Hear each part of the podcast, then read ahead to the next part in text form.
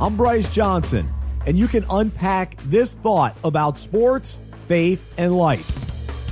According to the New York Post, Major League Baseball is in a 13th straight season of rising strikeouts.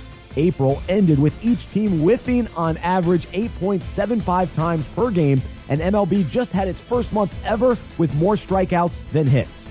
Baseball players obviously don't want to strike out and desire to hit a home run. Even though stats show they'll probably strike out many times while trying to hit one out of the park, they'll continue stepping up to the plate with the intention of hitting a homer. Likewise, if we desire to follow Jesus, then each day we step into the world with the hope of living a pure life. The goal is to pray, read God's word, be obedient, and tell others about Jesus. Unfortunately, we can easily end up swinging and missing.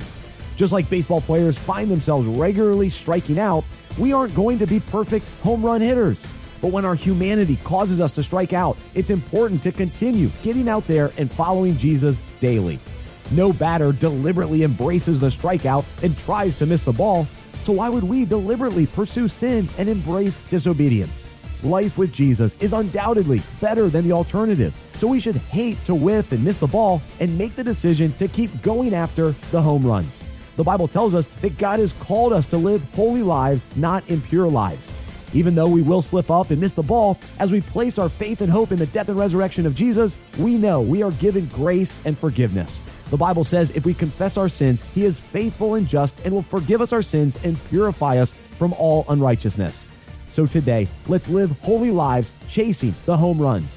When we do strike out, let's rest in God's grace and know He still loves us either way.